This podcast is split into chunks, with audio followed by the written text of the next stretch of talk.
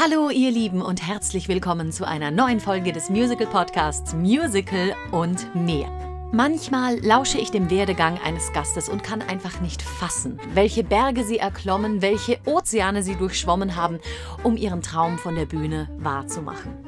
Mein heutiger Gast ist niemand geringerer als Powerfrau Sarah Bowden, die ihre Bühnenkarriere mit zarten 16 begann, dann den ersten Ozean überquerte, um ans West End zu kommen, dann ihren Weg nach Deutschland fand, große Karriere machte und nun ihren Platz an der Spitze der Musicalmeister in Amerika findet. Woher sie den Mut und die Stärke für ihre abenteuerliche Lebensreise nimmt und wie es dazu kam, dass ich 2016 in der Hollywood Ball gemeinsam mit 18.000 anderen begeisterten Zuschauern Sarah auf der Bühne als Cassie in der Chorus Line zujubelte, nun das hört ihr jetzt. Sarah Bowden live aus. Nochmal, wo bist du gerade? Boise, Idaho. Idaho. Alter Falter. Die Technik macht's möglich. So cool. Wie viel Zeitunterschied haben wir gerade, Sarah? Ich glaube, keine Ahnung, also bei mir ist es 7.41 Uhr morgens. Und bei mir 15.41 Uhr. Heidenei. Das Leben ist fantastisch so vernetzt. okay, Sarah, erste Frage. Wo haben wir uns kennengelernt? Wir haben uns kennengelernt in äh, Wuppertal. Wir haben zusammen gespielt. Wuppertal! Äh, wir haben zusammen West Side Story gespielt und Martina war unsere schöne Maria. Oh, das war echt eine tolle Produktion. Ich habe da Anita gespielt und ähm, gerockt wohl eher. Alter Falter. Naja. So was hat Wuppertal, glaube ich, noch nie erlebt. Aber zusammen haben wir ein tolles Team gemacht, glaube ich. Das ja, war, das glaube ich auch. Ja, das, das war, war, auch, echt. Das darfst du Gero natürlich nicht sagen, aber für mich war echt der berührendste Moment in der Show I Have a Love und a, uh, a Boy Like That. Das war jedes Mal, da kamen wir beide so, so zwei Powerfrauen voll geladen aufeinander zu und dann war es so und beide dann am Ende mit Tränen in den Augen. Das war so großartig, immer noch. Einfach ja, herrlich. ich glaube, das war einer meiner lieblingsten Momente auf der Bühne, glaube ich. Also diesen Nummer, diese Produktion, aber diesen Nummer natürlich, ja. Oh Gott. Ah! Hast du danach eigentlich nochmal Anita gemacht oder davor oder war das deine erste und einzige? Nee, ich habe Anita vielmals gemacht. Ich habe das ah, okay. dort gemacht. Ich habe das davor in den komischen Opern gemacht. In Berlin, genau. Du wir, genau. Ja, und dann habe ich das auch, ich habe das in St. Gallen gemacht. Ich habe mich, da, mich, dann für eine Show eingesprungen dort. Ich glaube, okay. ich bin eine die Einspringerin in Deutschland. ähm, ja, wo, wo noch? Ich habe das irgendwo anders gemacht. Ja, ich habe das viel gemacht. Also, das liebe ich. Also, jetzt bin ich in Amerika tatsächlich ja. und das darf ich hier nicht spielen, weil in Amerika spielen echte Kubanerin. Ja, Puerto Ricaner, ja. ja, das ist, das ist echt, äh, äh, das finde ich echt toll auch. Also das ist, ja. Das ist so cool, weil hier kann man das besetzen, weil da, da, da gibt das. Aber in Deutschland darf ich das machen. ja, das hat beides seine, Vor seine Vorteile. Ne? Hast du es denn in Amerika schon gesehen, seitdem du da bist? Nein, noch nicht. Aber ich habe, mit, okay. ähm, ich habe eine Produktion gemacht, als ich erstmal nach Amerika gezogen bin, ähm, in äh, St. Louis, Missouri. Ähm, äh, ja. eine, eine Bühne, The Muni heißt das. Das ist 100 Jahre alt. Ich glaube, das war der 100. Jahr, als ich da war. Und wir haben eine Show gemacht, das war Jerome Robbins Broadway. Und das okay. war eine, eine Show, eine, eine zusammen von seiner ganzen Choreografie, also Lebenswerke. Wow. Ja. Und dort habe ich dort West Side Story getanzt. Also nicht gespielt, wow. getanzt. Ja. Uh, Dance at the Gym, ori Original Jerome Robbins Choreography. Und wow. ja, und da habe ich dann die Leute gesehen oder also mit den Leuten gearbeitet, Choreografen und sowas, die mit Jerome Robbins gearbeitet hat und so seine, seine Tanzkapitän und, und alles. Das, das war echt cool. Und die Leute hier in Amerika, die das machen und spielen und tanzen, die sind unglaublich gut. Das ist unfassbar. Ich habe jeden Abend, die haben diese Ballett gemacht und so, ich habe jeden Abend gesehen und geschaut. Die sind unglaublich gut. kannst du dich denn noch erinnern, wann so dein ähm, erster Kontakt mit Musik war? Wie ging das für dich alles los? Wie bist du von auf die Welt mit Musik in Kontakt und dann Musical-Darstellerin geworden? Was, was waren da die, die Wegweiser, die dich dahin gebracht haben? Also erstmal, also ich meine erste Erinnerung von Tanzen tatsächlich und ich ich, klar, ich war, glaube ich, drei Jahre alt oder so. Und ich habe diese klare Erinnerung. Das war die Hochzeit meiner Tante. Ich war Fla mhm. Flower Girl. Ja, Blumenmädchen. Ja. Ja, Blumenmädchen. Und ich habe alle Leute von den Tanzfläche weggeschmissen, so gedrückt. Weggeschubst, ja. Weggeschubst, dass ich alleine auf der Tanzfläche tanzen könnte. Die Solistin. So, so meine erste Bühne, ja. Ich bin Hauptdarstellerin, weg. Ich muss jetzt tanzen. Das war die erste. Und okay. ist lustig, oder? Das, das ist so ja. lustig.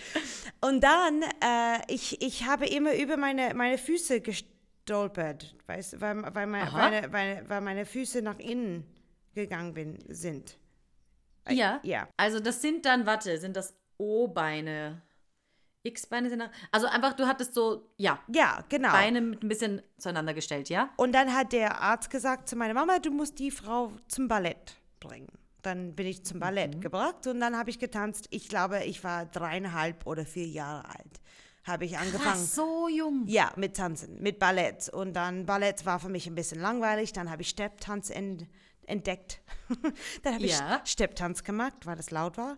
Ähm, Ja, ja, krass. Aber ich habe mein ganzes Leben getanzt eigentlich. Und lustigerweise mit West Side Story haben wir angefangen.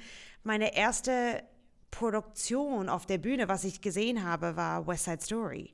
Und ich habe, Ach, ja, ich habe die erste Szene nach dem Opening Number, kommt Anybody's in diese Produktion, was ich gesehen habe, kommt Anybody's von hinter Bühne links, ist über die Bühne gerannt, über einen ein Zaun ge geklettert auf der Bühne ja. und so bla bla bla bla bla bla und hat so geredet, wie sie redet. Und ich habe zu meiner ja genau, ich habe zu meiner Mama also mich umgedreht und habe gesagt, das muss ich machen. Also ich muss jetzt weiter tanzen, das muss ich machen. Und dann für mich, für mich war klar, ich will mein Leben auf die Bühne bringen.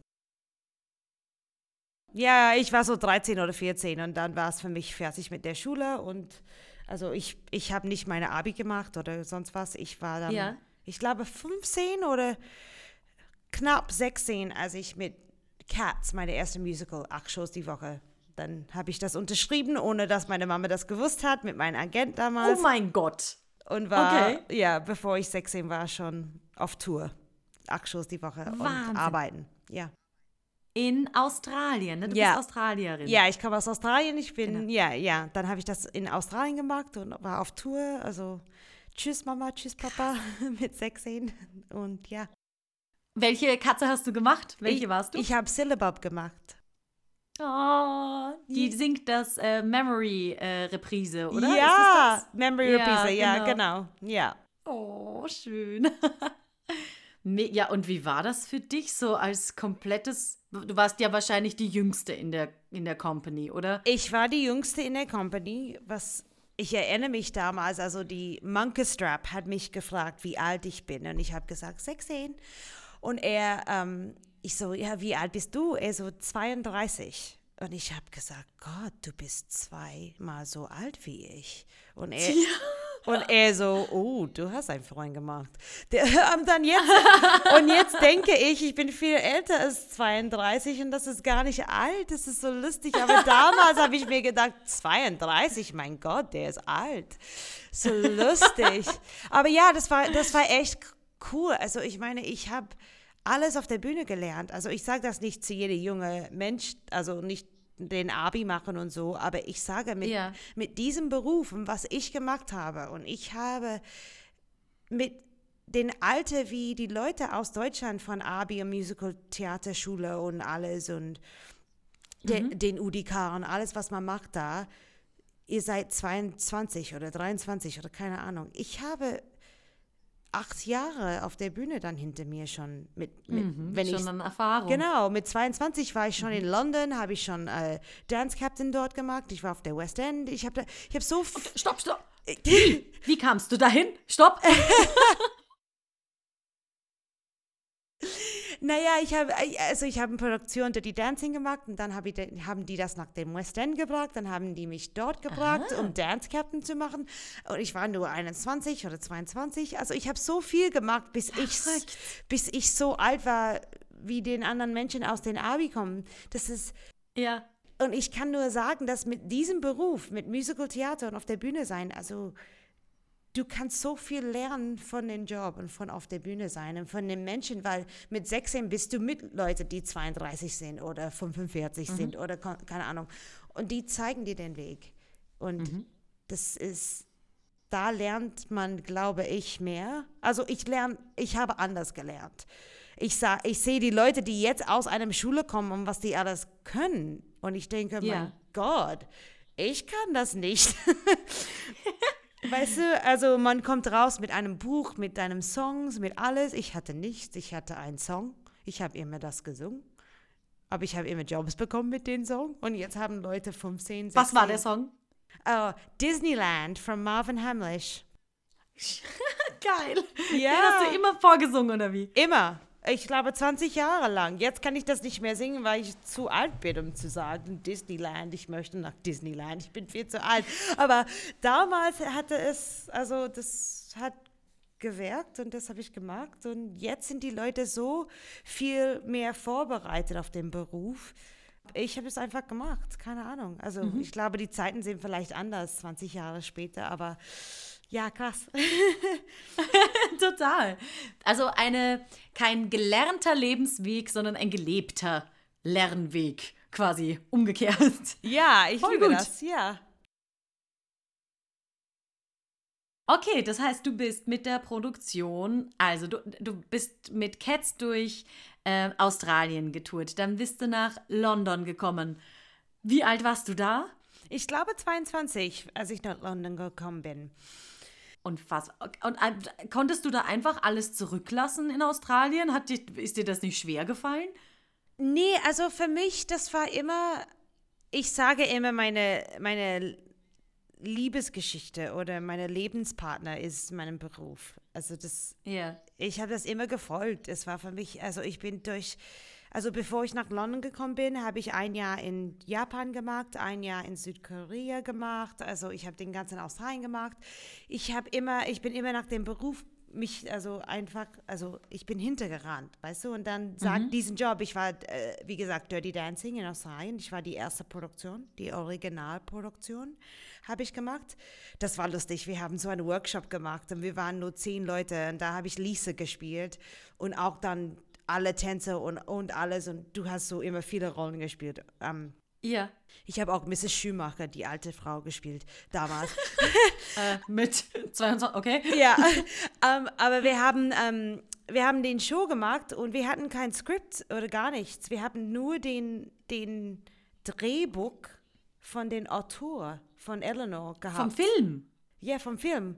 Und aus diesem Drehbuch haben wir eine Bühnen äh, Fassung gemacht. gemacht. Ja, ja, genau.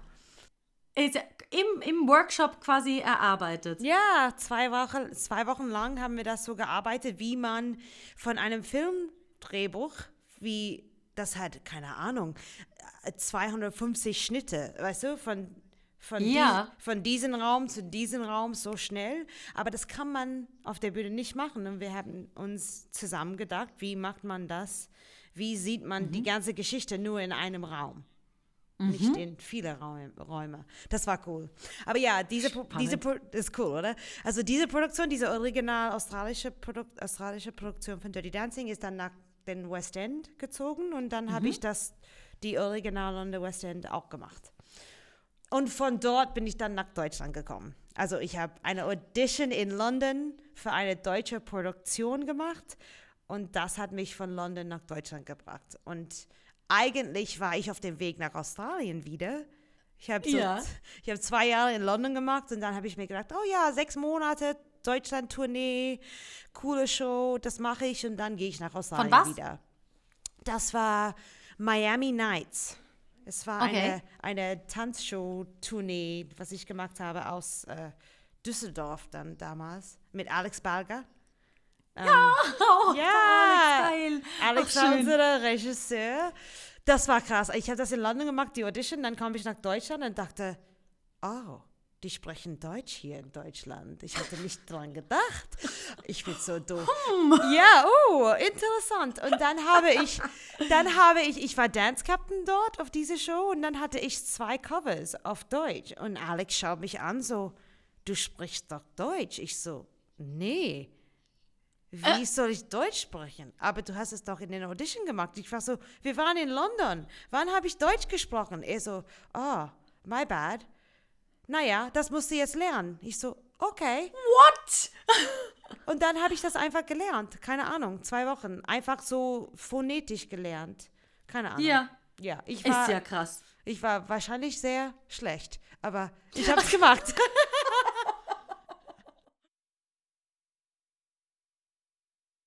Wie unterscheidet sich das Leben in Australien vom Leben in London und wie unterscheidet sich das Leben von in London vom Leben in Deutschland?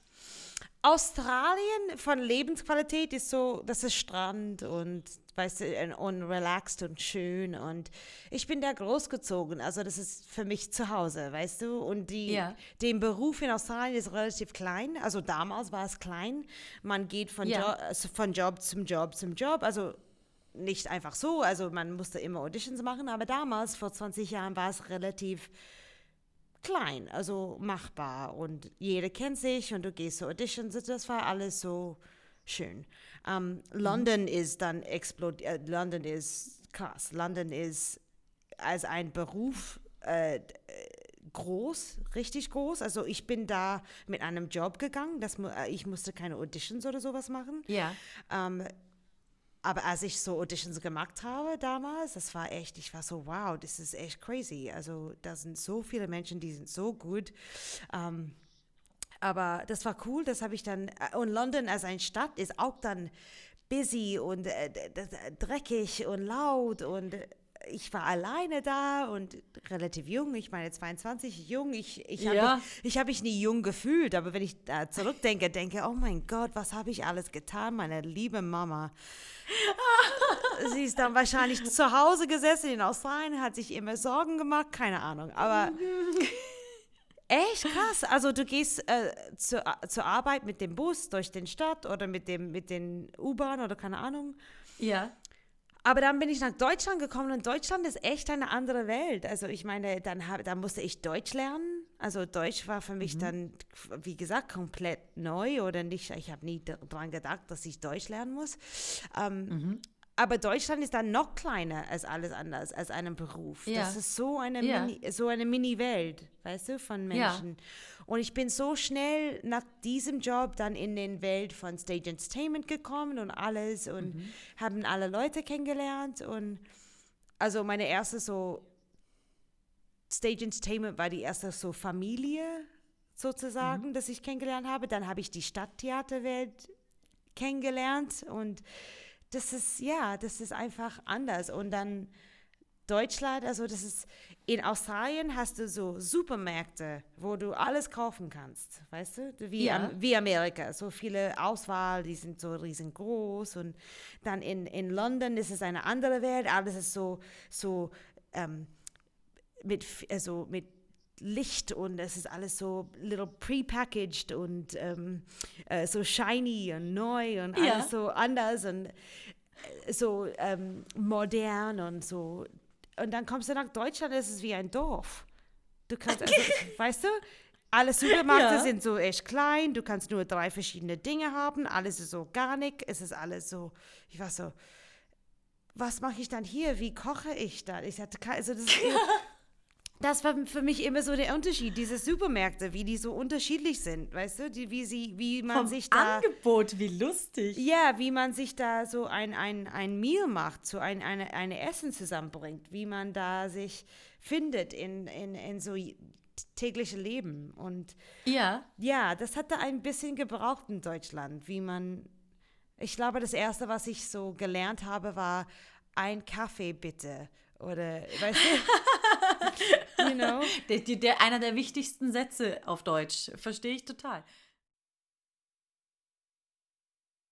Okay, und wie ging es in Deutschland für dich weiter? Was hast du alles gemacht? Was, wie war dein Weg? Also Deutschland war lustig, weil ich habe diesen sechs Monate Tournee gemacht. Wir haben wirklich alles gemacht. Wir, wir haben in Deutsch, äh, Düsseldorf angefangen, ähm, was nicht schön ist, wenn man da an den Hauptbahnhof lebt, in einem Hotel. Äh. Nee, das, mhm. Also Düsseldorf habe ich dann später kennengelernt, ist ein bisschen schöner. D Düsseldorf ist schöner als, als, als den Hauptbahnhof, aber damals war Hauptbahnhof und, und, und, und, Hotel. Aber wir haben alles, Düsseldorf, Köln, Bremerhaven, äh, Frankfurt, München. Ich habe München den ersten Mal den ähm, Weihnachtsmarkt kennengelernt. Oh mein Gott, wie schön ist das denn? Oh. Weiß, das ist einer meiner Lieblingsorte der ganzen Welt. Also München an, in Weihnachten. Das ist wirklich echt unglaublich. Um, ähm, aber, da, okay. aber ja, wirklich. Aber dann bin ich der zweite letzte Stop auf den Tournee war Berlin. Und ja. äh, ich habe eigentlich meine Flug nach Australien also gekauft. Ich habe eine Wohnung in Australien wiedergefunden. Meine Mama hat sich schon gefreut, dass ich wieder nach Hause komme. Und dann, oh. und dann war ich in Berlin und ich war so, mein Gott, was ist das jetzt hier Berlin? Und dann habe ich mir gedacht, oh mein Gott, ich muss hier das noch mal, ich muss noch mal zurückkommen oder keine Ahnung. Und dann eine Frau in meiner Show hat gesagt, oh, ich habe ein Zimmer frei, wenn du willst. Das kostet 150 Euro im Monat. Ich war Was? So, Im Monat oder pro Woche? Sie so, nee, im Monat. ich so, okay, ich habe keinen Job, aber ich glaube, ich kann irgendwie zusammen 150 Euro finden oder kriegen oder machen. Sie, ja. sie so, oh ja, ich mache viele Jobs, ja, ich helfe dir. Dann habe ich mir gedacht, okay, ich mache sechs Monate in Berlin. Dann habe ich meine Mama angerufen, ich bleibe hier noch sechs Monate und habe sechs Monate Berlin gemacht. Berlin einfach erlebt, Party, wie man einfach in Berlin macht. Also damals, ich war jung und habe gedacht, ich, wenn ich einen Job kriege in diesen sechs Monaten, dann bleibe ich in Deutschland, aber wenn nicht, dann gehe ich nach Hause. Und okay. dann habe ich innerhalb von ein oder zwei Monaten, ich war erstmal in den komischen Oper, habe ich gearbeitet, erstmal. Mhm. Kiss Me Kate dort habe ich das gemacht. Genial. Ähm, ja, der erste, der erste, allererste Produktion von Kiss Me Kate damals in der komischen Oper. Dann habe ich den komischen Oper, dann habe ich dann zehn Jahre dort gearbeitet, alles gemacht. Äh, das war ja. wie zu Hause für mich. Das war, ich habe das mein Wohnzimmer genannt. Aber dann meine, dann meine erste Produktion in Berlin war der des Manitou mit Stage Entertainment ja. in den TDW. Ach, deshalb Stage, okay. Mhm. Ja, und das war meine erste Stage-Produktion. Dann habe ich dann so viel gemacht dann danach. Also Stage Entertainment, ja, also, also Tanz der Vampire und dann, ähm, ich habe We Will Rock You gemacht und vieles in den Stadttheatern und äh, wie gesagt, vieles in den komischen Oper. Und Glöckner von Notre Dame und ja, vieles als Esmeralda, weil du hast ja auch einen krassen Weg hingelegt vom, du hast gesagt, du hast angefangen als Tänzer. Wie, wie hast du dich äh, hin entwickelt, dass du quasi dann am Ende hier als Esmeralda, als Hauptdarstellerin, als Sängerin und Schauspielerin auf der Bühne standest? Was waren da so deine, die Sachen, die dir den Kick gegeben haben? Waren das Leute oder Begegnungen oder was? Ah, wie kamst du dahin? Ich finde, also ich habe in Australien immer, also ich habe Syllabub, das war meine erste Rolle. Ich habe immer gesungen und mhm. getanzt, aber Tanz ist eigentlich meine erste Liebe und meine, also was, was ich am besten mache, sozusagen. Mhm. Aber ähm, in Australien habe ich immer so Cover gehabt, weißt du? Also man mhm. spielt immer in den Ensemble, dann kriegt man den Cover von den Hauptdarsteller und dann darf man ab und zu mal spielen. Das habe ich oft in Australien gemacht. Ich, ich glaube, ich war immer Cover, weil ich so jung war. Weißt du, mhm. man kriegt den Hauptrolle nicht, weil man 17 ist oder 18. Du gibst nicht den 18-Jährigen den Hauptrolle. Das ist normalerweise mit Mitte 20 oder 30, keine Ahnung. Ähm, und ich war immer glücklich zum Tanzen. Und dann in um, Deutschland habe ich angefangen mit Tanzrollen. Also äh, wirklich, also außer diese erste Produktion, wo ich die den Covers hatten, wo ich wahrscheinlich ganz schlecht war, ähm, weil ich kein Deutsch reden könnte. Aber dann habe ich in, in Stage Entertainment, Shooters Manitou und Tanz der Vampire und sowas, habe ich immer Tanzrollen gehabt, weil ich kein Deutsch reden könnte. Mhm. Ähm, Mein Deutsch, es tut mir leid, das ist immer noch schlecht. Nein, es ist schon, es ist, wenn du nicht dran denkst, dann ist es super. ich habe zwei Jahre nicht mehr Deutsch gesprochen. Naja, ähm, auf jeden Fall habe ich mir gedacht, ich muss das lernen. Und erstmal muss ich das lernen, weil ich hatte es satt, immer Leute zu fragen, kannst du bitte mein Post für mich lesen? Ich war so, das ist, oh ja. Weißt du, sowas wie, kannst du mir helfen mit? Und dann habe ich mir gedacht, mhm. nee, du bist jetzt in Deutschland, du hast dich entschieden, hier zu bleiben. Du musst jetzt den Sprache lernen. Du kannst nicht hier ja. durch die Welt oder durch Deutschland, also ohne diese Sprache zu können. Um, ähm, und dann habe ich mir gedacht, ich möchte gerne wirklich Rollen spielen oder erstmal covern. Und dann habe ich mir gedacht, das musst du dann lernen. Dann musst du Deutsch lernen. Und das habe ich gemacht. Und ich musste besser singen. Und dann habe ich wirklich, ich glaube, drei, vier Jahre lang mit meinem Gesangslehrer, ähm, ich hatte viele Gesangslehrer, ein paar verschiedene, aber ich habe wirklich zwei, dreimal die Woche Gesangsunterricht genommen und bezahlt. Mhm weil ich dachte, das muss, da muss ich jetzt meine, meine Zeit und mein Geld und meine Energie investieren, weil das muss ich besser können. Und das mhm. habe ich gemacht. Und ich glaube, zwei, drei Jahre später habe ich wirklich das gut genug gemacht, dass ich dann Rollen spielen könnte, wie Anita oder wie, mhm. keine Ahnung. Also ich glaube, man hat immer, also meine Stimme ist wie Anita oder ähm, Sally Bowles oder Cassie. Sally, Sally. unvergesslich, ja. Ja, aber so, so in diese Alto-Geschichte, so diese Tanzrollen, mhm. wo man, also was ich glaube, ich am besten mache, ist, wenn ich singen, tanzen gleichzeitig, weißt du, diese, diese ja. Rolle, wo man alles zusammen machen muss, was ja. ich glaube schwierig ist, wenn man nicht eine Tänzerin ist. Also ja. Weißt du, und für mich, wenn ich dann singen muss und tanzen gleichzeitig, was keine Nicht-Tänzerin, was man schwierig findet, wenn man nicht Tänzerin ist, aber tanzen für mich ist wie laufen. Das muss ich nicht dran denken, ja. dass ich jetzt tanzen Ach, muss. Also ich muss nur an meine Gesang denken oder an meine Schauspiel denken. Ja, das, das, macht es genau. einfacher für mich. Ja. Aber es, ja. Esmeralde tatsächlich, das war die letzte, was ich gemacht habe in Deutschland ähm, bevor ich dann nach Amerika gezogen bin. Aber Esmeralda war wirklich keine Tan Tanzrolle, das war eine Schauspiel-Gesangrolle. Und das war echt ein Jahr lang diese Rolle spielen und jeden Tag habe ich daran gearbeitet. Das war so schwer für mich. Mhm.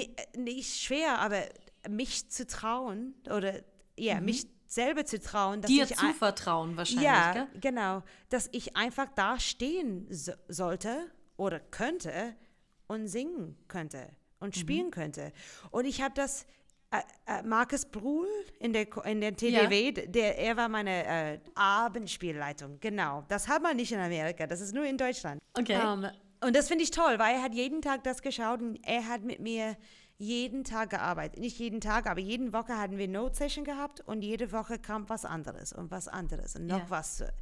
Und ich habe mit ihm, ich habe mich wirklich, ich habe ihn wirklich getraut oder vertraut und ich habe das einfach gemacht, was er gesagt hat. Und es hat ein bisschen gedauert, aber eventuell, ich glaube, am Ende habe ich das hinbekommen, was er gesagt hat. Ja. Und ich habe die Show gesehen in Stuttgart. Ich habe die, ähm, die Opening Night gesehen in Stuttgart und ich habe die Mercedes gesehen. Sie hat das dann gespielt dort. Und sie kam auf der Bühne in diese Szene, diese ähm, God Help the Outcast, Hilf den Verstoßenen. Ja. Und sie kam auf der Bühne und ich habe zum ersten Mal gesehen von vorne. Ich habe das auch in der Show gesehen, wo ich das gespielt habe, aber nachdem ich ein bisschen Zeit hätte und ein bisschen Distanz hätte, dann kam ich zurück. Abstand. Ja. Abstand, genau. Und dann kam ich zurück und ich habe gesehen, wie, weil eine Produktion ist eine eine Arbeit von vielen Menschen, ja, nicht nur den Schauspieler oder den Regisseur oder den äh, äh, den Scriptwriter oder ist es ähm, auch Licht und Bühnen und Kostüm mhm. und alles.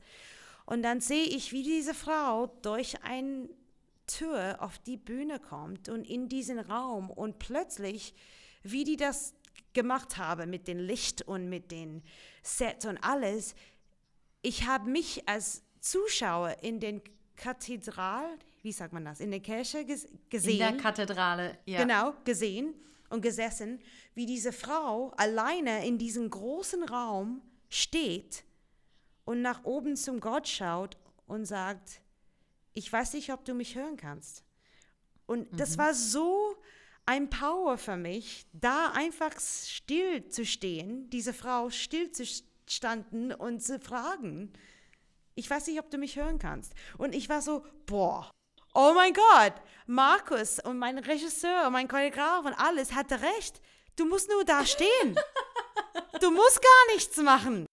Das ist alles für dich schon gemacht. Du musst einfach nur als Darstellerin da stehen und diese Frage stellen. Sonst nichts.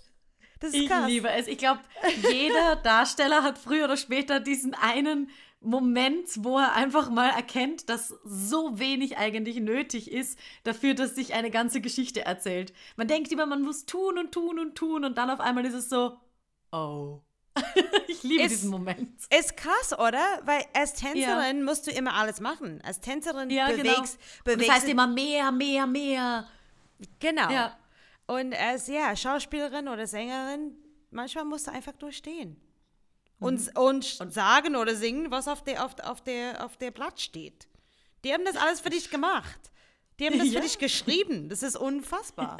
Ich war so, oh, wow, Sarah, das habe ich gelernt. Da bist du zu spät. Jetzt spiele ich das nicht mehr, aber egal.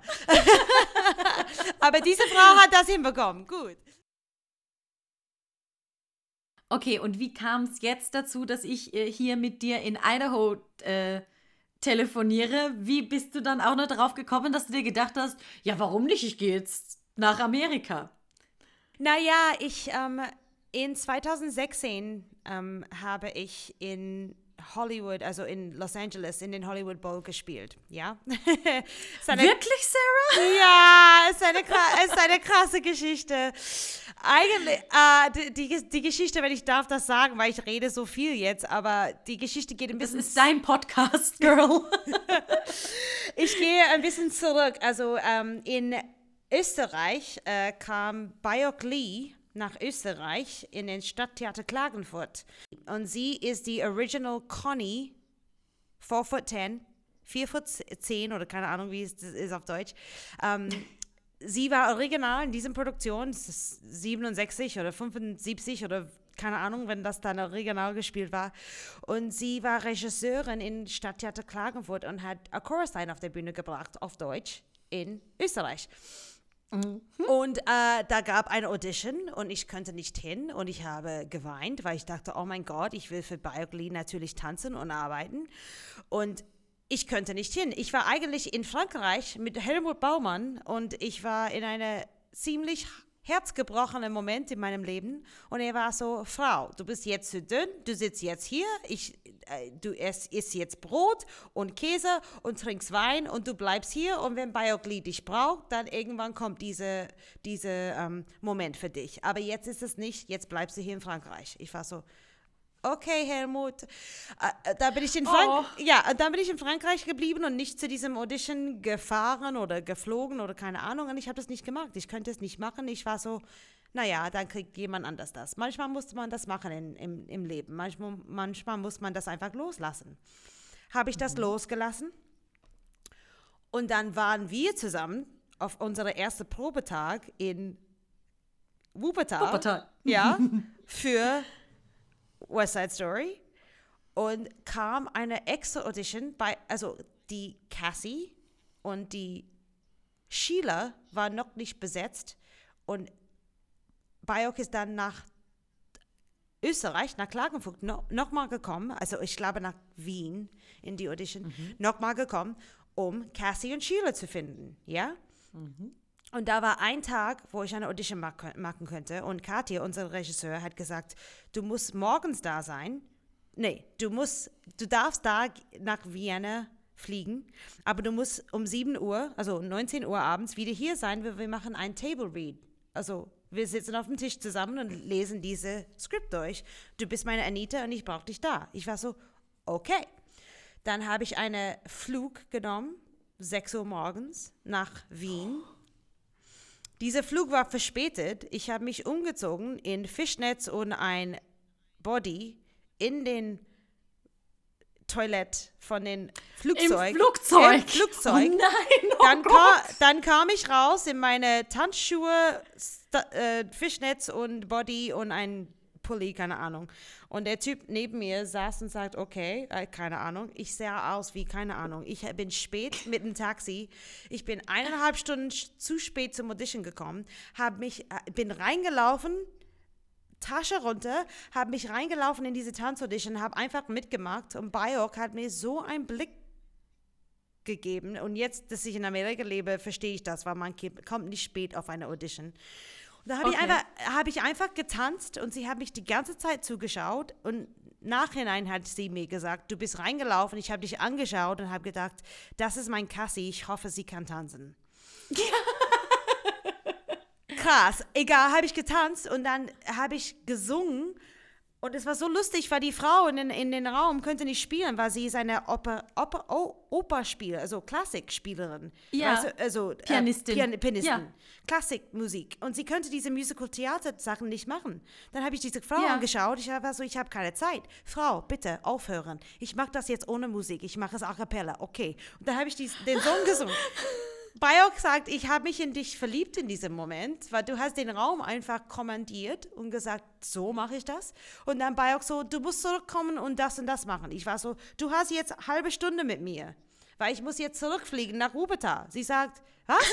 Ich war so, ich spiele Anita in einer anderen Produktion. Sie versteht das nicht, weil in Amerika, man macht das nicht. Sie war so, was machst du? Du bist jetzt hier bei mir. Ich war so, ja, noch eine halbe Stunde, dann muss ich los.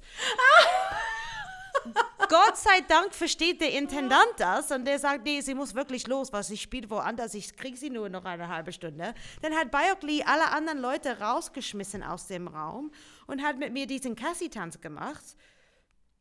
Und sie so, keine Ahnung, also du machst das von Drehung bis Ende. Ich war so, was? Sie so, kennst du diesen Tanz nicht? Ich so, nein. Sie so, okay, dann sage ich dir das. Und dann hat sie mir das gezeigt. Weil oh Gott! Weil in Amerika kennt jede, jede Frau diesen Tanz. Ich Wirklich? nicht. Keine Ahnung, das ist so, a Chorus Line kennt jeder. Ich so, ich kenne das ja. nicht. Ich kenne das schon, aber nicht so auswendig. Dann habe ich, ja. das war diese krasseste Audition meines Lebens und eine halbe Stunde schnell habe ich das gemacht. Dann bin ich in dem Taxi wieder gestiegen und habe auf dem Tisch gesessen bei dir und Anita gelesen und gesungen. Was für ein Tag! Oh mein Gott! Ja, und dann habe ich Cassie gespielt in Klagenfurt auf Deutsch.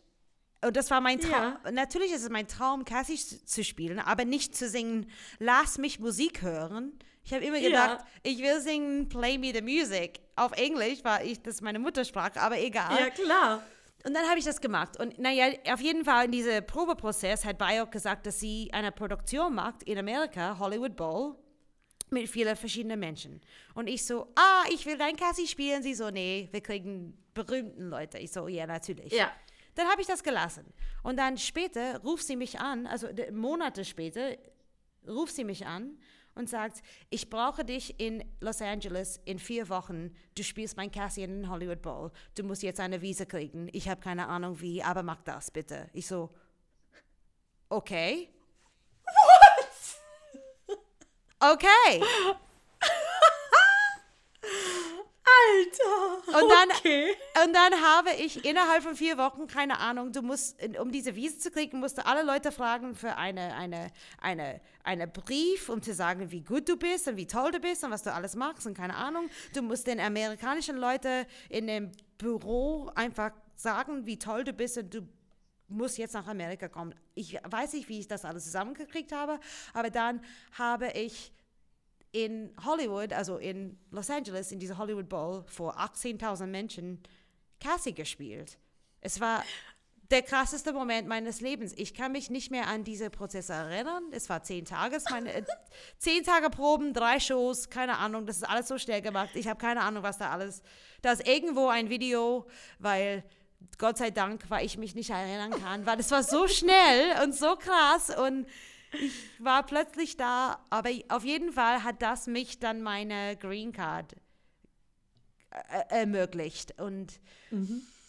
dann und ich weiß noch, ich muss es jetzt gleich sagen, weil ich das war eben auch der krasseste Zufall der Welt. Ich hatte da meine Amerika-Reise gemacht und yeah. ich habe dich gesehen. Ich saß yeah. neben deiner Mutter und neben deinem Bruder auch, oder? Der war genau, ja auch da. meine Mama und meine genau. Bruder sind gereist. Und die haben geflennt. Wir haben zu dritt saßen wir da, wir haben nur geflennt, weil wir es nicht gefasst haben, bei den 18.000 in dieser wunderschönen Arena da zu sitzen und du hast das so gerockt und wir waren so, ja, ja, Genau, why not? Und es ist irgendwie das Stadttheater Klagenfurt ist ganz klein und beschaulich und alles. Und ich habe dich ja damals auch besucht.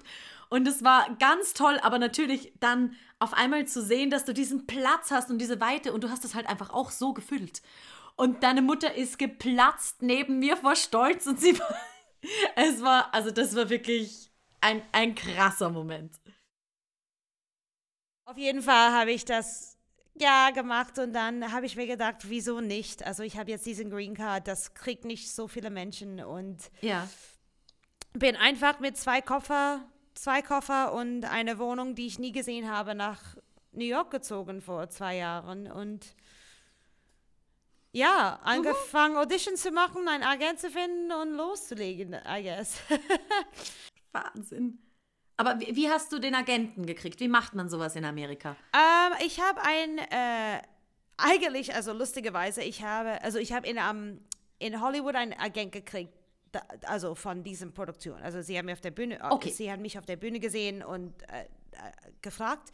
Aber in New York, ich habe eine Off-Broadway-Produktion gemacht, ohne Geld. Mhm. Auch von der Chorus Line? Nee, also ähm, das war so eine, keine Ahnung, eine Rock'n'Roll-Show, was ich so irgendwie für ähm, ohne, ohne Geld gemacht, einfach um Menschen kenn äh, kennenzulernen. Ich bin einfach da gegangen okay. und habe Ja gesagt zu allem Arbeit, alles. Ich war so, ich mache alles, ist egal, weil ich möchte gerne äh, so Leute kennenlernen. Und in dieser mhm. Produktion habe ich ähm, eine Hauptrolle gespielt und dann ist eine Klavierspieler gekommen als, äh, als Sub, hat gesubbt mhm. ein, einen Tag und hat eine Probe gespielt und hat mich gesehen und gedacht, wer ist diese Frau? Und dann hat alles gefunden und er arbeitet für einen Manager in New York, eine große Manager und hat mich dann mhm. reingebracht und zu diesem Manager gesagt, du musst diese Frau jetzt nehmen, weil sie jetzt äh, das musst du machen. Und diese Manager mhm. hat mich dann genommen und dadurch habe ich einen Manager gehabt und jetzt habe ich einen Agenten auch dort. Also das ist eine andere Welt. Man muss, glaube ich, so viele Menschen haben, um die jetzt, da, da, sind so viele Menschen hier in Amerika. Also ich bin, ja. ich bin zu Auditions gegangen, wo ich in einem Raum gesessen bin mit 300 Menschen warten auf eine Audition. Und du musst deine Nummer kriegen, du musst deinen Namen aufschreiben und das ist, das ist die Leute, die in dem ähm, Union sind, weißt du, in den, in den ja. Gewerk, Gewerk, ja. Gewerk In der Gewerkschaft, ja, genau. Ja. ja. Und dann gibt es noch 300 Menschen, die nicht in der Gewerkschaft sind und die warten auch. Und das ist mhm. unfassbar. Also äh, mit mhm. meiner Agent und meinem Manager, manchmal kriege ich dann einen Termin, wo ich mhm. nicht auf diese Open Call muss und dann gehe ich zu diesem Termin. Und auf den Termin sind nur vielleicht 60 oder 80 Menschen. Das ist ein bisschen mehr übersehbar. Und diese 80 Menschen, die auf dem Termin sind, sind nur die erste Tag und dann den zweiten Tag sind auch 60 bis 80 Menschen. Und dann gibt es einen dritten Tag von den Terminen und dann gibt es den Open-Tag, wo drei bis 600 Menschen sind und die müssen nur drei oder vier Jobs besetzen. Es ist unfassbar hier. Die, den, wow. Ja. Ja, ja so das war echt für mich, ich war so, wieso nicht? Ich bin also nicht mehr so jung und ich versuche das und das war, du bist mit der Creme de la Creme. Also das ist der, mit den Menschen, die in den Raum sind und Choreografie machen und den Regisseuren und alles, es ist wirklich top. Top-Menschen. Für Musical-Theater auf jeden Fall ja. in der Welt. Und du bist da und alle wollen da sein, weil die sind den Besten finde ich. Und ja. das ist nicht zu sagen, dass die Leute, die ich mit in Deutschland gearbeitet habe, sind nicht, die sind auch unglaublich gut. Also Ka mhm. Katja, Alex, Christopher Toller, also alle diese Menschen, die sind einfach unfassbar. Also, und wenn die jetzt nach Amerika gehen werden, die werden auch so gut wie die mit Leuten in Amerika. Es ist einfach, ja. ich glaube, das ist einfach diese Zusammenkommen von allen Dingen. Weißt du, den mhm. Set, Licht, äh, Choreography. Also das ist einfach eine andere Welt. Das ist einfach für das gemacht in, in New York. Also und das ist alles mhm. dreckig und die, den Raum sind äh, nicht nicht schön und das ist alles, also viele Menschen zusammen schwitzen und keine Ahnung, das ist einfach toll. Ich finde es toll. Ich war so, ja, ich bin hier, ich liebe das ähm, ich bin eigentlich viel zu alt, das zu machen, aber es ist egal, ich bin hier und ich finde es toll. Ähm, ja, aber es ist echt hart und ja, manchmal denke ja, ich denke, ich will einfach nur zurück, weil es viel einfacher ist dort, aber ich, ja, wieso nicht? Was hält dich? Also was, was, wenn du, du hattest doch bestimmt auch Tage, wo du dir gedacht hast, oh mein Gott, eben, ich will zurück, das ist alles zu viel. Warum gehst du nicht zurück? Was ist der Gedanke, der dich dann trotzdem da hält? Um, ähm, ich will in meinem Leben immer, immer was Neues. Ich habe, es ist lustig, ich habe ein Interview gehabt mit einem Freund von mir, der war mein Agent in London damals. Ähm, und der hat gesagt, Menschen, ich sage es immer zu meinen Kindern, so die, die Menschen, die hochkommen sind in den Schulen. Du bist in Australien angefangen und dann hast du gedacht, nö, ich gehe nach London. Dann bist du in London gegangen, hast du dann also Wege dort gemacht. Dann hast du gesagt, nö, Deutschland. Und dann hast du Deutsch gelernt und dann hast du dort nochmal angefangen und jetzt bist du in Amerika und es ist so schwer dort, dort und dann fängst du nochmal an, von vorne, mhm. immer von vorne, immer von null, immer von mhm. Leute kennenlernen. Aber ich finde das toll, weil du kannst dich immer wieder neu erkennen, immer wieder neu lernen, immer wieder was Neues von dir lernen und immer was, ich finde es super. Ich finde es so eine, eine, es ist immer erfrischend, weißt du, weil es ist immer, nicht den gleichen. Und das ist immer toll in Deutschland. Ich komme nach Deutschland und jeder kennt mich. Also ich habe mit vielen, vielen Regisseuren schon gearbeitet und mit vielen Choreografen. Die, die wissen schon, was ich kann und was ich nicht kann. Und, äh, und ich finde das toll in Amerika, weil ich gehe in einen Raum und ich kenne keiner hinter dem Tisch. Nicht ein Mensch. Und das ist so schön, dass ich da was Neues ausprobieren kann. Ich kann mich da wieder neu finden oder, oder die finden was Neues wieder an mich und was ich dann immer gemacht habe, was immer für mich Sarah einfach ist, finden die wieder was, die finden das neu und die finden das toll und mhm. dann hat das, es gibt neue Energie und das ist, was ich immer so, für mich immer exciting ist, weißt du? Mhm. das macht man, also das macht man jung ähm, immer noch und, und ähm, hält jung. Hält jung, ja, ja genau, hält jung. ähm, ja, und das finde ich, und ich finde, unsere Welt, unsere Theaterwelt ist klein. Es ist so klein. Ich habe eine Geschichte, es ist so lustig. Ich habe äh, Cabaret gespielt in äh, Saarbrücken, in den Zeltpalast in Merzig, ja. Und das war eine tolle, tolle Produktion von Cabaret. Und ich meine, der Zeltpalast Merzig ist Merzig. Es ist dann so ein kleiner Mini-Ort in westlichen Deutschland irgendwo. Also keine Ahnung, das ist so wirklich mini klein, ja. Saarbrücken ist nicht Berlin. Und ich bin in Amerika und habe eine Audition gemacht. Das ist re relativ am Anfang und ich war, das war so ein paar Monate drin und das, das war schwierig und manchmal hat man Tage, wo man fühlt sich ganz allein und du bist da mit 600 Menschen und du kennst dich nicht aus so gut und das war ein paar Monate drin und ich habe mich ein bisschen so runtergefühlt an dem Tag und dann kam ich rein in diese Audition und habe Maybe This Time gesungen, ja. Aber meine, meine Copy von Maybe This Time ist, auf, ist ein English Copy, was ich mit Whiteout, also White. Ach so, äh, äh, ausgestrichen, also mit so einem Weißmarker-Dingens drüber. Genau.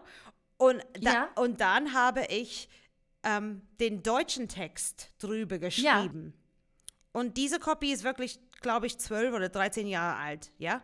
Ja. Aber das habe ich auf den Piano gelegt und habe zu den Pianistin gesagt, es tut mir leid, dass es auf Deutsch ist, aber du kennst den Song, ne? Er so, ja, kenne ja. ich, ist egal. Ich war so gut, ich gehe von hier bis zum Ende. So, gut. Aber der Regisseur hat das gehört und irgendwie, ha, okay. Dann singe ich, maybe this time, auf Englisch, nicht auf Deutsch. Und der schaut mich an und dann schaut runter auf meinen Lebenslauf und wieder hoch und wieder runter. Und ich denke, weil ich, ich während ich singe, ich so, Mensch, schau mich in den Gesicht, nicht runter auf den Tisch. Was ist hier los mit den Menschen? Ich so, die sind alle so unhöflich, oh mein Gott, weil manchmal ist das so. Die schauen nicht hoch, weil die sehen so viele Menschen am Tag. Das ist so einfach nur eine ja. andere, ich glaube, und dann, ich bin die 650. Frau, die Maybe This Time so gesungen hat, keine Ahnung. Und ich so, was ist dann mit dem Typ los? Egal. Ich, find, ich bin dann zum Ende, ich so, danke. Und ich gehe zu, zu dem Klavier, um meinen Song zu, zu holen. Und er so, warte, es tut mir leid. Komische Frage, aber hast du irgendwie in einem, ich kenne diesen Stadt nicht, irgendwo in Deutschland, keine Ahnung, in einem Zelt Cabaret, hast du Sally Bowles gespielt vielleicht? Ich so, ja. Zeltpal Zeltpalast Merzig? Er so, ja, Merzig, da. Ich habe das gesehen. Oh mein Gott, du warst so toll. Diese Produktion, das war so deutsch irgendwie. Oh, du warst so gut. Ja, ich habe deine Stimme gehört und gedacht, ich habe diese Stimme irgendwo gehört. Warte mal, sie hat gerade Deutsch gesagt. Ich, ich drehe völlig durch. Ich so, oh mein Gott den Mensch. Wie schräg ist das denn? Dieser amerikanische Regisseur hat mich in, er so, ja, ich war im, äh, gesehen. gesehen. Er war irgendwie in Brussels, hat seinen Bruder gesucht und dann hat gesehen, dass ein Kabarettproduktion spielt, irgendwo ja. nah. Und er so, ah, Kabarett auf Deutsch, das klingt interessant. Ich gehe mal dahin und schaue mir das an.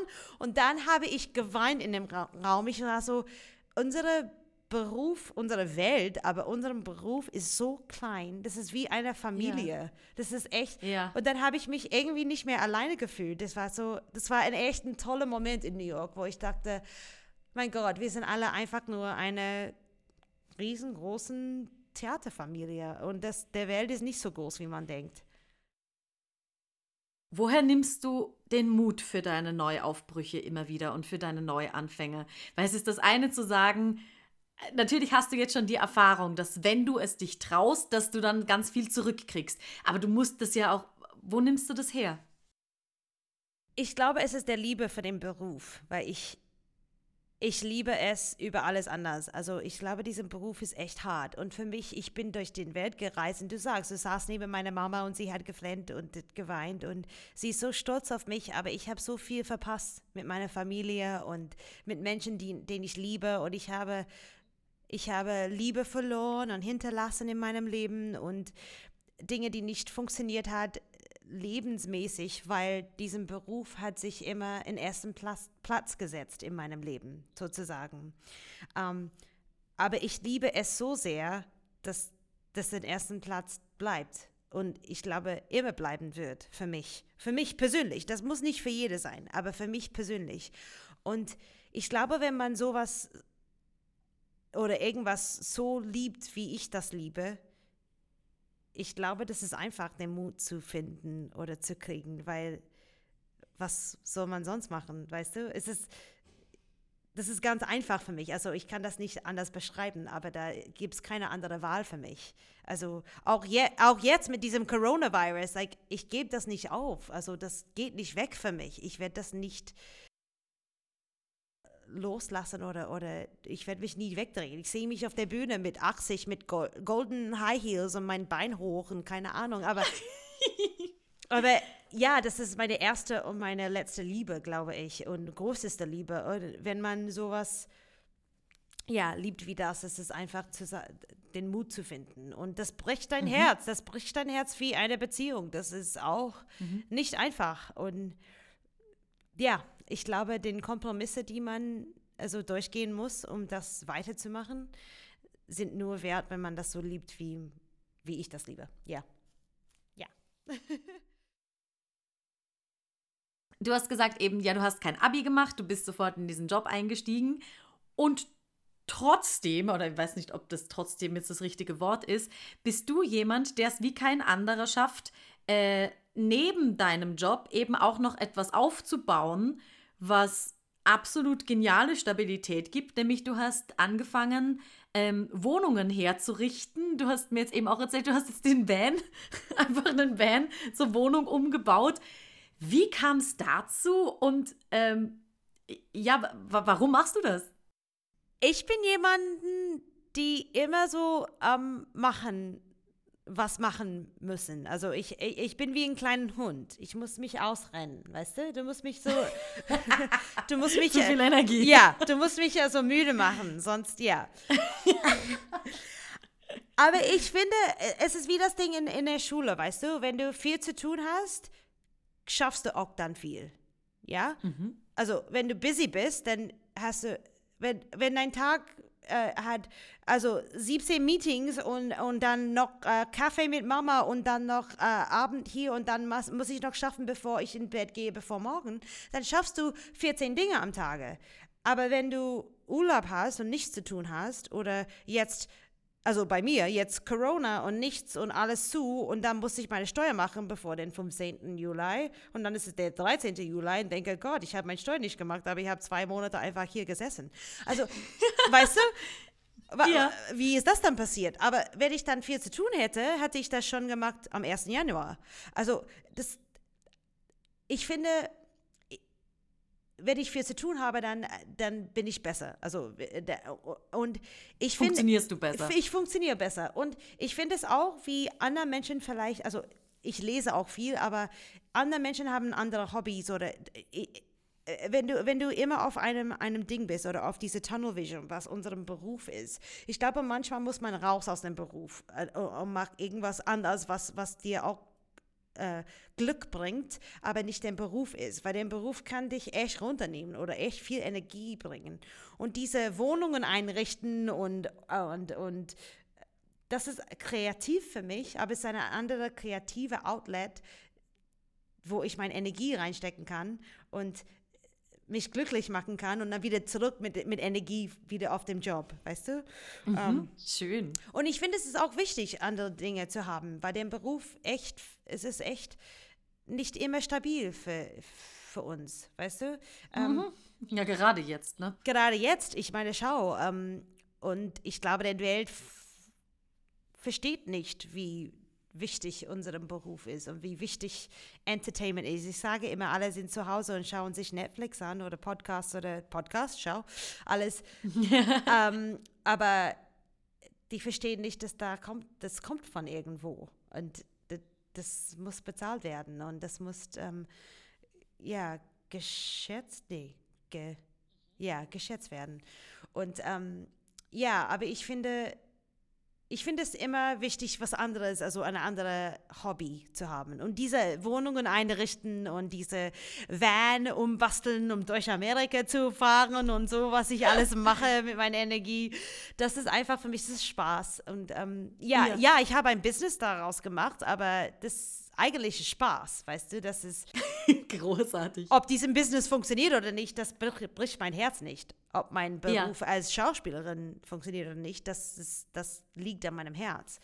Ähm, ja. Ja, aber ich finde es, ich finde es immer busy zu bleiben, weil dann habe ich keinen Grund zum Schimpfen oder zum, zum, weißt du, ich bin immer irgendwie glücklich und happy, weil ich immer mich was vorgenommen habe, was zu tun, was mich auch glücklich macht. Weißt du? Das finde ich, das ich toll, ja. Okay, dann habe ich noch äh, vier Fragen zum Schluss. Erstens, was ist dein liebster Platz im Theater? Vor meinem Spiegel in meinem Garderobe. Weil diese halbe Stunde, während ich mein Gesicht mache, mein Schminke und so, ich mag das immer selber, auch wenn die sagen, die machen das für mich, weil das muss ich machen. Weil diesen Platz für mich mit den Spiegel und den Licht und den kleinen, es ist so ein tiny mini Platz, was wir immer kriegen. Das ist, wenn man mich fragt, wo ist dein Zuhause? Wo ist mein Zuhause? Jetzt gerade Idaho oder New York oder Berlin, keine Ahnung. Das ist mein Zuhause, diesen Platz über die ganze Welt. Ist egal, wo es ist oder wie dreckig es ist oder keine Ahnung. Das ist mein, für mich, Zuhause. Ja, das ist mein liebster Platz, ja. Das ist, warum? Warum?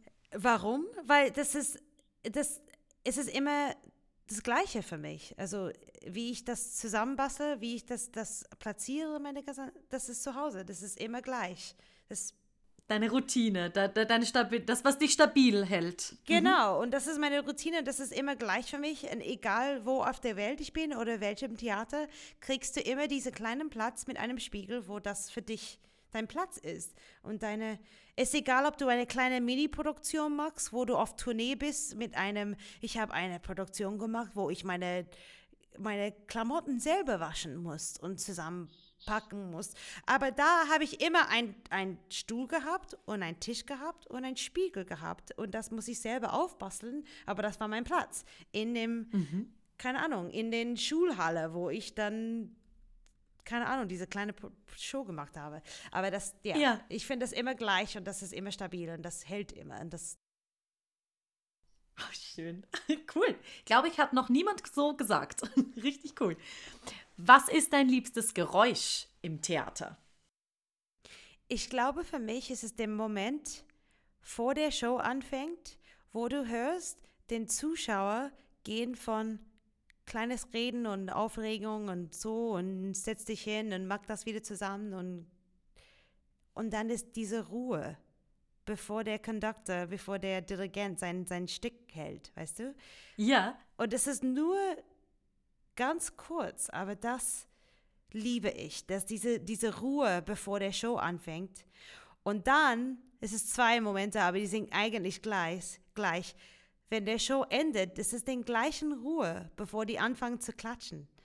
Und das ist der Moment, wo der, weißt du, wo der Zuschauer sich vorbereitet auf die Geschichte und der Moment, den gleichen Moment, wo das alles zusammenkommt und das schließt ab und dann klatschen die. Aber das sind zwei Momente auf, von Ruhe, die liebe ich. Und ähm, genau, hast du noch eine Bucketlist-Rolle, also irgendwas, was du unbedingt spielen möchtest? Das habe ich gerade gemacht. Das war Velma in Chicago und das habe ich. Ah! Lustig, ich bin eigentlich nach Amerika gegangen, weil ich wollte das am Broadway machen. Das ist meine, das, also wenn du sagst Bucketlist, Velma am Broadway spielen, das ist wirklich Bucketlist. Um, ähm, aber dann habe ich Velma in Florida gemacht mit einem Regisseur, Dennis Jones. Und ich sage dir, diese Produktion und was er mit mir und uns und das ganze Produktion gemacht hat, es war anders. Es war nicht Bob Fosse, aber es war ein Tribute zu Bob Fosse, weil Dennis das, ich glaube, zehn Jahre lang auf Broadway gemacht hat als Tänzer. So okay. er, er kennt diesen Show in, innen und auswendig. Aber es ist so lustig, weil manchmal hast du einen Traum, ja? So, das ist mein Bucket, das ist meine Bucketlist-Rolle. Velma on Broadway spielen. Und ich möchte das immer noch machen. Es ist nicht, dass es weggegangen ist. Aber ich habe nie gedacht, dass ich diesen Traum erleben würde in einer Rolle in einer kleinen Mini-Theater in Florida. Ich glaube noch ich glaube, wenn ich jetzt Velma on Broadway nicht spielen würde, dann habe ich diesen Traum erfüllt, weil das war viel, viel besser, als was ich jemals mir wünschen könnte. Und das war die letzte Rolle, was ich gespielt habe, bevor diesen Coronavirus. Und das war die letzte. Ich weiß, ich weiß nicht, was jetzt passiert mit unserem Beruf, mit mir, mit alles. Aber dass ich das machen könnte in dieser Produktion, das ist für mich, ja, das, that's the bucket list gemacht. Also Tick. Crazy. Eigentlich ja. kann ich meine Schu Schuhe jetzt äh, aufhängen und sagen, das war's. Tschüss, gute Nacht. Aber ja. Das wirst du nicht tun. Das würde dir auch dein Publikum, glaube ich, nicht verzeihen, wenn du das tun würdest. genau. Aber, Aber, das ist ein krasses Gefühl. Ja, das habe ich gemacht. Aber wenn, also, wenn ich älter bin, wenn, ich, wenn du mich wirklich also in Gypsy, I want to play Ro uh, Mama Rose in Gypsy. Also das, das ist Lieblingsrolle, das ist Bucketlist. Wenn ich noch so alt werde und wenn ich das noch mache und wenn alles, aber jetzt bin ich zu jung, Gott sei Dank bin ich alt, aber zu jung das dafür. Um, but yeah, die sind die zwei, also werden wir schon gemacht, aber Mama Rose vielleicht irgendwann mal, wenn ich Glück habe. Mega. Okay, und allerletzte Frage. Hast du ein, ein Motto, eben wenn super Situation jetzt gerade. Corona macht es nahezu unmöglich zu arbeiten. Man steckt fest, muss gar nicht äh, unser Beruf sein, aber wenn man so kurz vorm Aufgeben ist oder wenn jemand zu dir käme, der, der sagt, okay, ich weiß nicht, ob ich weitermachen soll und an meinen Traum glauben soll, was würdest du ihm sagen? Ich habe dieses Motto eigentlich entdeckt letztes Jahr, glaube ich. Ich habe eine Yoga-Retreat gemacht, wo ich Yogalehrerin äh, mich also, also gemacht habe. Jetzt bin ich Yogalehrerin. Und meine Yoga-Teacher hat ge gesagt, äh, in Indien fragen die dich immer nicht, wie ist dein Tag, aber uh, what's the word for practice? Um, Übung, ja, yeah, genau, genau. Uh, so, how is your practice? So, wie ist deine Übung? Und das finde ich so toll, weil ich denke, wir sind immer im Übungen im Leben. Wir kriegen das nie hin, ja? Also richtig. Also ich übe jeden Tag nett zu meiner Mama zu sein, obwohl manchmal bin ich nicht nett zu meiner Mama, was doof ist, weil ich denke, Sarah ist deine Mama, come on. Aber Und manchmal ein bisschen nicht so. Oder ein bisschen Übung, um diese Tanzmove zu machen. Oder in Übung ähm, gesunder zu essen. Oder keine Ahnung. Aber wir sind so hart an uns selber, dass wir das nicht perfekt hinkriegen. Und der Welt ist so auf einem so auf einem Trip jetzt, wo alles perfekt sein muss. Du musst immer so aussehen, so essen, das machen. Äh, äh, weißt du, vieles äh, einfach ähm, erreichen im Leben. Aber das ist alles eine Übung. Also wir sind immer im, wenn du das nicht hinkriegst heute, vielleicht kriegst du das hin morgen. Ist okay. Also dann stehst du morgen wieder auf und dann versuchst du das nochmal. Einfach nochmal versuchen. Und ich liebe diese, ich liebe diese Idee, dass man nie fertig ist mit der Übung. Und das ist, dass man immer in Übung bleibt. Dann ist es okay, wenn es nicht perfekt ist, weil ich übe noch. Weißt du? Und das ist für mich, also so lebe ich die letzten paar Jahre und einfach weiter mit meinem, wenn das nicht richtig passiert ist oder wenn, wenn es richtig, nicht läuft so richtig oder wie ich das will, dann denke ich, es ist nur Übung. Man kriegt das irgendwann mal besser hin. Aber jetzt. Mhm. Schritt für Schritt besser. Schritt für Schritt. Und heute ist so, wie heute ist. Und morgen ist es vielleicht besser. Morgen ist es vielleicht schlechter. Aber dann übe ich das noch mal und dann wird es irgendwann mal besser. Zwei Schritte nach vorne, 15 Schritte nach hinten. Aber dann, keine Ahnung. Das Leben ist ein Cha-Cha. Das Leben, da ist das Motto. Das Leben ist ein Cha-Cha. Da liebe ich das. Das Leben ist ein Cha-Cha. Und wer Sarah jemals live tanzend auf der Bühne erlebt hat, der weiß, er kann ganz schön mitreißend sein. Und was erwartet euch beim nächsten Mal? Nun, da habe ich einen Oldie but Goldie für euch ausgegraben. Und zwar in zweierlei Hinsicht. Im Frühjahr des Jahres 2019, damals als noch alles gut und analoges Treffen möglich war, traf ich mich mit Sam Madwa. Shrek, der Schuh des Manitou, sitzt man als Zuschauer geplättet und fasziniert vom Bühnenbild da, dann hat vermutlich Sam seine Finger im Spiel. Und wie er seinen Weg von der Bühne, hinter die Bühne und zum Gestalten der Bühne für andere gefunden hat, das hört ihr beim nächsten Mal. Drum schaltet wieder ein und seid mit dabei. Ich freue mich auf euch. Bleibt gesund, bis bald!